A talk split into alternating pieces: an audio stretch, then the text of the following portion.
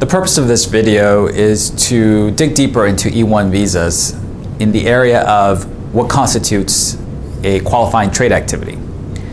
Trade activity, uh, as, as most individuals know that are involved in international trade, is either the production of goods, uh, tangible goods, or services. Both would constitute uh, activities that rise to the level of, of, qualifying activities for the E1 visa. Let's talk about uh, products, physical products. So the government recognizes traditionally uh, that the production of goods in one country that has a treaty with the United States, and when, when those goods are sold into the U.S. and moved into the U.S., uh, that is a sufficient qualifying activity of trade that is uh, that rises to the level to justify an E1 visa. That is a traditional uh, uh model, business uh, model, or economic trade model.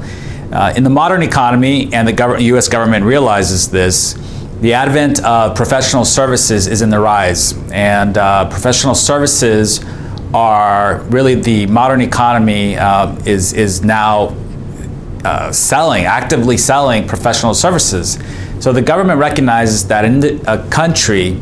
Um, uh, that uh, is hosting a com- uh, companies that are involved in professional services, that is sufficient. So, if someone that owns a professional services company wants to apply for an E1 visa, if they're able to show that they produce the service, the, the bulk of the service in the foreign country, and then they sell to a U.S. Uh, consumer or, co- or, corporate client, uh, that would be sufficient to warrant an E1 visa and uh, multiple uh, types of evidence should be presented in the form of contracts, purchase order, invoices, movement of capital, receipt of capital, and uh, those are all types of evidence that would be presented to the government for the E1 visa.